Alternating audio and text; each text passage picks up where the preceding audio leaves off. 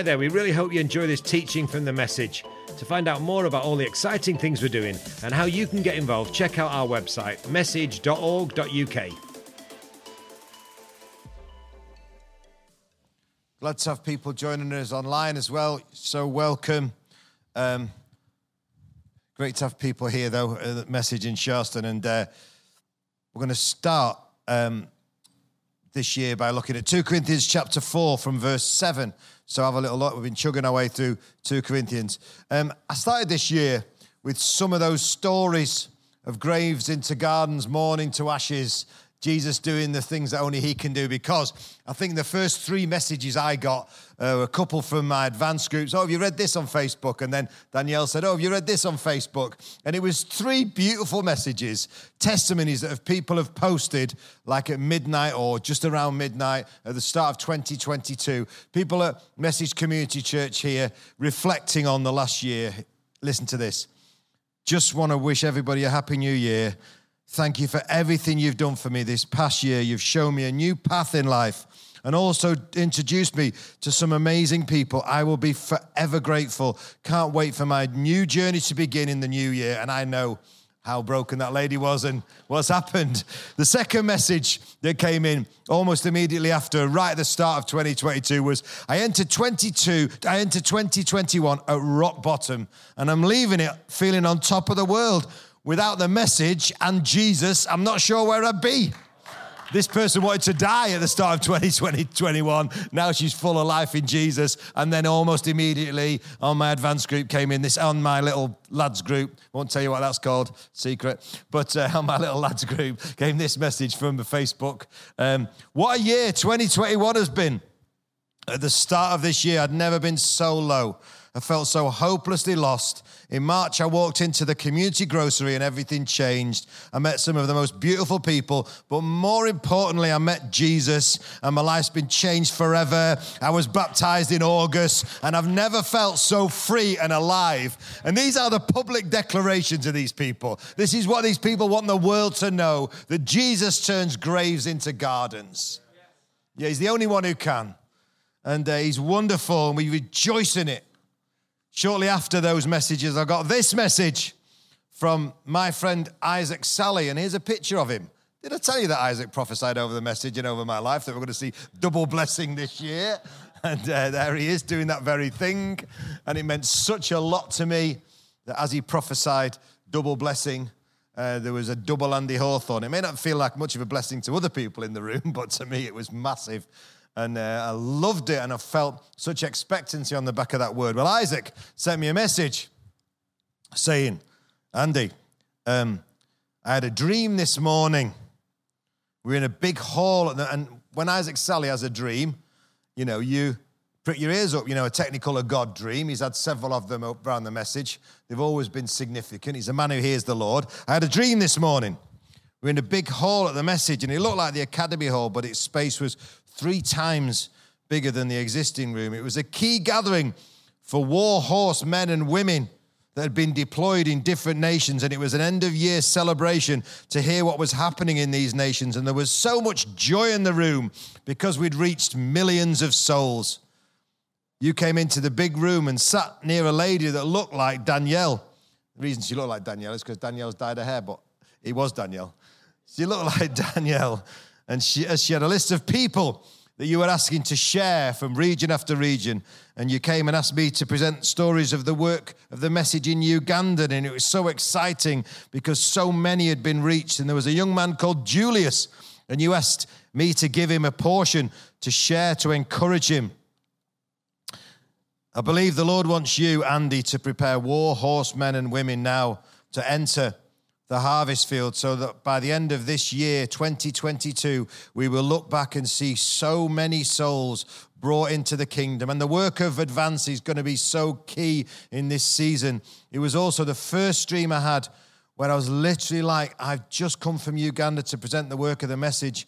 I will be praying that the work continues to bring more clarity. The joy in the work had increased, and we saw with our eyes a bumper, bumper harvest. Anybody excited about that? That's what we're believing for. That's what we believe the Lord's promised us, and we're, we're going to do whatever it takes to see that fulfilled. Um, Love it.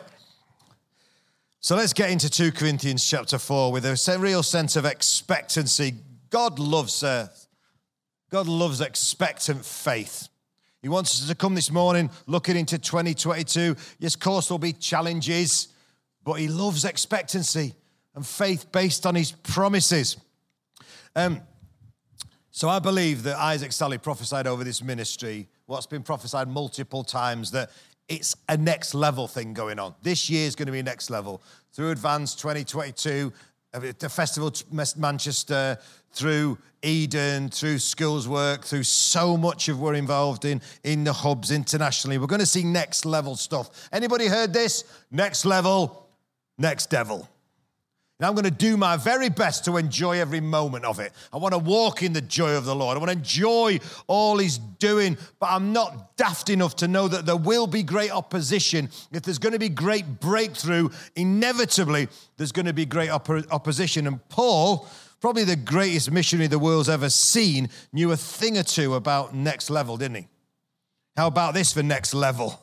You know, going from the level of the law to the next level of the law of, of, grace? How about going from the level of Jerusalem to the next level of the ends of the earth? How about going from the level of the Holy Spirit coming onto a man for purpose? But the Holy Spirit dwelling in a temple in Jerusalem to the holy, the next level of the Holy Spirit being poured out on all flesh. Do you get me? Paul knew a thing or two about next level, didn't he? But he also knew a thing or two about next devil. And in 2 Corinthians 4, he writes down these amazing things to this baby church in Corinth. We have, from verse 7, we have this treasure in jars of clay to show that this all surpassing power is from God and not from us.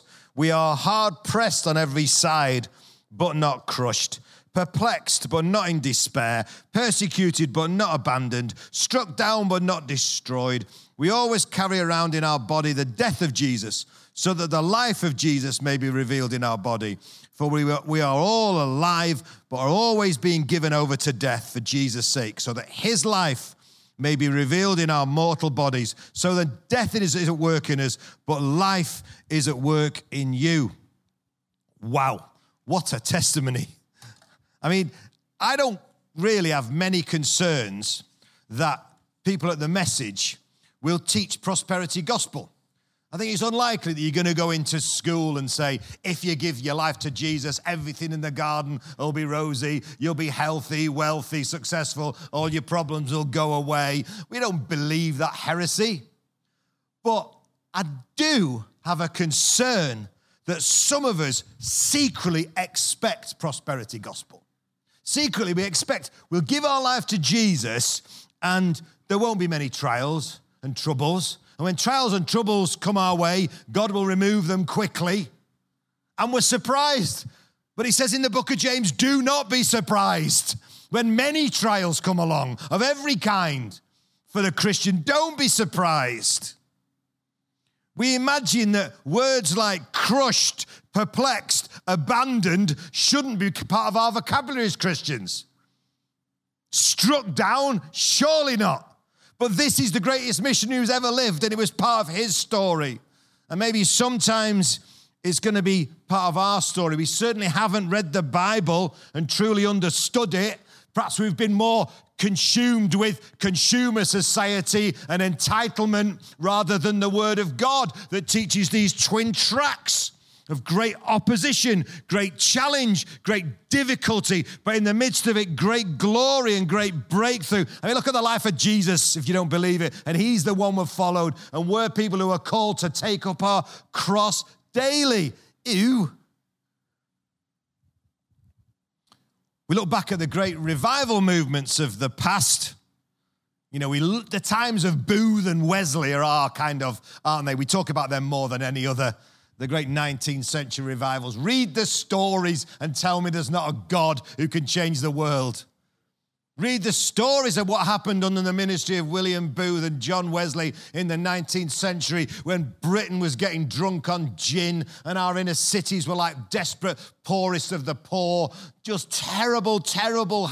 People were running away from the church as fast as they could. And then the Spirit came under the ministry of these two amazing men, Booth said, We must be on to something good because hell is evidently excited by it.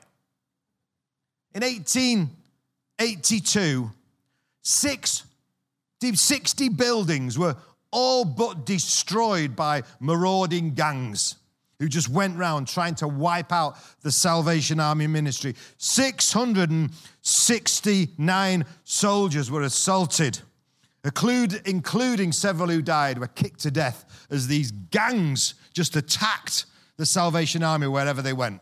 Can you imagine that as being your testimony at the end of the breakthrough year? The revivals come. Here's our testimony. John Wesley said, Unless God has raised you up for this very thing, You'll be worn out by the opposition of men and devils. So, how did Booth keep going? And other Christians would surely give up. And especially when people are pecking away. Men, it's opposition from men and devils. When people are chipping away the way they did at Paul, one of the accusations from the church in Corinth was surely God's hand can't be on this man. Look at all the opposition. And yet, Paul saw that as a sure sign that God was with him He'd even been promised to him on the Damascus Road that he was going to suffer much. So, how did Booth keep going and Paul keep going and Wesley keep going? How did Uh, John Wesley keep going when they kicked him out of the churches? He's just trying to preach the faithful gospel of free grace and they kick him out. So he goes into the marketplace and he gets pelted with rocks and manure. He keeps going keeps preaching in the open air, and then the stories come of the Holy Spirit falling and whole regions being transformed. They kept going because they had a vision for the invisible. Paul probably suffered more opposition than any follower of Jesus. Jesus on the Damascus Road said, I'm going to show you what it looks like to suffer. And surely he did. He had beatings and whippings and stonings and hunger and nakedness. All the time he had to cope with flaky Christians who were giving in to the tide of culture, who thought they knew better than the Word of God. And many who thought this persecution, like I say, was a sure sign that God wasn't with him. Here's his answer. Here's how he keeps going. Verses 16 to 18. He says, speaks to his soul, therefore do not lose heart Though outwardly we're wasting away, yet inwardly we're being renewed day by day. For our light and momentary troubles are achieving for us an eternal glory that far outweighs them all. So we fix our eyes not on what is seen, but what is unseen. For what is unseen is for what is seen is temporary, but what is unseen is eternal. He started the chapter, if you remember, with these exactly the same words. We do not lose heart. It's easy to lose heart as a Christian. People are losing heart all over the place, especially at the moment. You know, I've talked about coronavirus being a passion killer. People are losing heart and passion. People are leaving the church in droves in one level. Another level, there's some people who say, No, the harvest is on. I am not, we do not lose heart. Notice it's plural. We do not lose heart. We come together with God's people and we focus on eternity. We sing praise. We focus on His Word. We develop spiritual disciplines and we don't lose heart. We get engaged in mission and we see all God can do with these beautiful stories. And so we don't lose heart. Paul needed to speak to his soul, to his heart, and say, Don't lose heart. Don't lose, don't lose heart at a time like this. Speak to your heart and soul at the start of 2022, I will not lose heart because I know that whatever I go through in this life, it's a speck in eternity. And only what's done for Jesus will last. You believe in it? Imagine the decisions we would make about our lifestyle, about the way we live, and about the things we do if we really believed only what's done for Jesus will last. But Paul believed it. For me to live is Christ, to die is gain. He had a sure and a certain future of eternal pleasures at his right hand. Have you got that? Settle it in your heart this morning. Do you believe you're going to live forever? Do you believe only what's done for Jesus will last? No injustice, no disease, no pain, no suffering, no persecution there. Let's have our eggs in that basket, not in this fading basket here on earth. I had a funny thing happen over Christmas. Went for a little prayer walk around the block and walked past Sainsbury's and sat outside Sainsbury's. Is Sean, the local homeless guy, and I kind of nodded. Um, all right, Sean. All right. Uh, went off on my prayer. And then I felt a bit convicted about. I said, you know what? I hardly ever talked to Sean. So I went back. There's this Irish fella. How you doing, Sean? Oh, I'm good, Andy. so uh, can I get you anything from Sainsbury's? What would you like, mate? And I was like, let's really bless this guy. Whatever he wants, whatever daft request he makes, probably not a bottle of whiskey, but anything else, I would have bought Sean. And he says, oh, no, I'm fine, Andy. I've got my cup of coffee. Uh, someone's given me a Greggs voucher for my breakfast. I've got my Costa coffee voucher for my lunch. I'll be sleeping in Trinity Church doorway tonight. I couldn't be happier. I'm like, wow, go for it, Sean. And so I said, uh, can I pray for you then, mate? He said, oh, I pray every night, Andy. I pray to the big man upstairs, and he's helped me this far. And told his story about they moved him into a um, hotel room and he hated it. Oh, that television, I can't be doing it. Much rather sit out here, Andy, and chat to the folk. And I thought, you know what, Sean, oh, with all your issues, and I'm guessing with some significant mental health challenges, you're richer than many people I know. You know what I'm saying? Richer than people who are just chasing, chasing, chasing, never stop with any sense of gratitude, don't have any sense of the eternal. I remember going to Haiti, a different story, but I remember going to Haiti a few years ago and there'd been an atrocious mudslide because, you know, they basically, they, they ravage the hillsides for, for charcoal. And it's typical, you know, the poor always get the poo end of the stick. So there's no trees on the hillside. So when it rains, the mud pours down into this place called Laganav in the, in the valley. And it was like 10 foot of mud. And I remember walking in this church and it was just full of filth. It stank, 10 foot mudslide. It taken us hours and hours to get there through the floods. And we were like four hours late for our meeting, and they were all waiting for us singing in Creole. And I said to Timothy, Pastor Timothy, what are they singing? Because it was this beautiful, you know, beautiful singing that they've been singing for four hours waiting for us. And he said, uh, They're singing because of all my difficulties, Jesus died for me. Because of all my difficulties, Jesus died for me. It's not a song we'd sing. It, doesn't, it just doesn't fit in our mindset. We'd sing, because of all our difficulties, Jesus chose to give us the best life. Because of all our difficulties, Jesus set us free and set us on a better path. No, because of all our difficulties, He died for me. And because of his death and his resurrection, this crap we're surrounded by now is not what we need to live with. We can have a vision for eternity. And those beautiful people in Haiti, you know, many of them probably because they die young and they have all the worst diseases, many of those people will be in heavenly mansions right now and just experiencing the sheer joy of the Lord and all that light and momentary troubles will have achieved for them an eternal glory that far outweighs them all. Do you get me? Oh, lift our eyes, Lord, and help us to look for eternity. Live like we're going to live. Serve like we're going to serve. Do whatever it takes. Give, go. Just live like this is our one speck in eternity. It would transform everything if we truly believed it, if our feet weren't so stuck down. And now, if you're doing things that are against the word of God, stop them because you're going to live forever. If you're not reaching your friends, start reaching the friends because heaven is forever. Jesus died to give us the best life in the life to come. And I'm not denying for a second there are moments of ecstatic joy and breakthrough. There's nothing like the Christian life in terms of experiencing heaven breaking in. But if our expectation is God's going to sort out every problem and every difficulty means that He's not with us, rubbish. I also read this yesterday, which I loved, and I think I've read it before. It might be in Purpose Driven Life. But Rick Warren, who's ace. Oh, in fact, I should have put this picture up. You got that picture? Yes. I should have said, Who's this? But I've given it away now. this is somebody you won't recognize. It's called Jimmy Warren. Jimmy Warren was Rick Warren's dad. I've all heard of Rick Warren.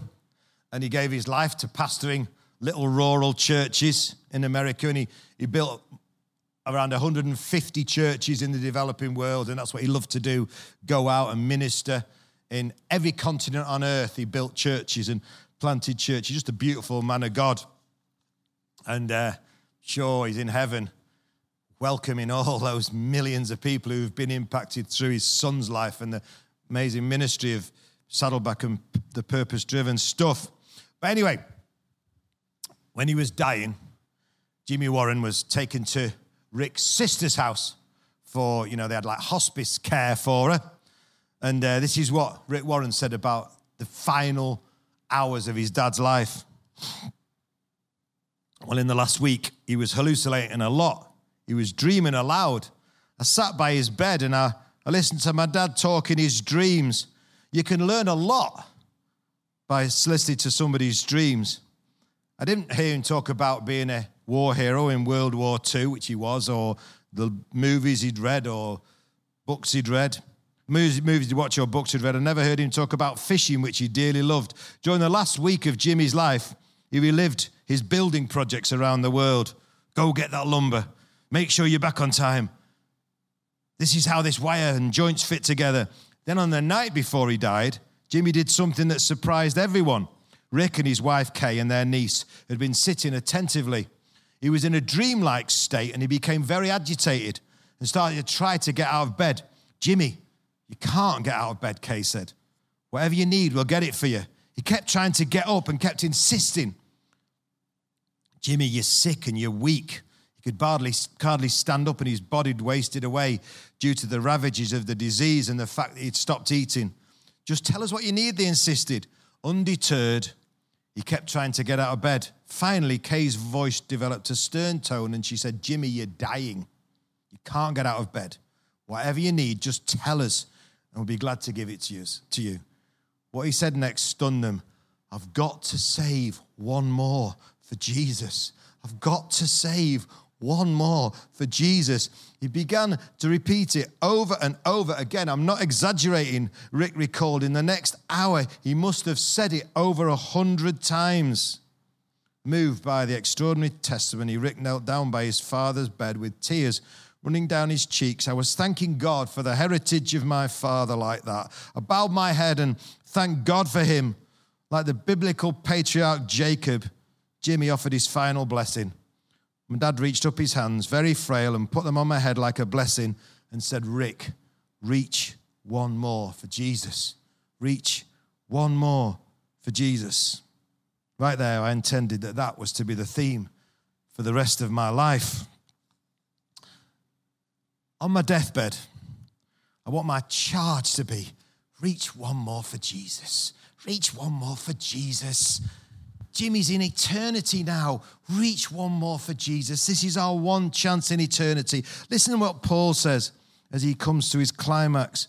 All this is for your benefit, so that the grace that is reaching more and more people may cause thanksgiving to overflow for the glory of God. I want the grace of God this year to reach more and more people so that that can be the overflow of glory. Whatever it takes, whatever we have to go through to get there, a team together with a vision for eternity. I've got to reach one more for Jesus.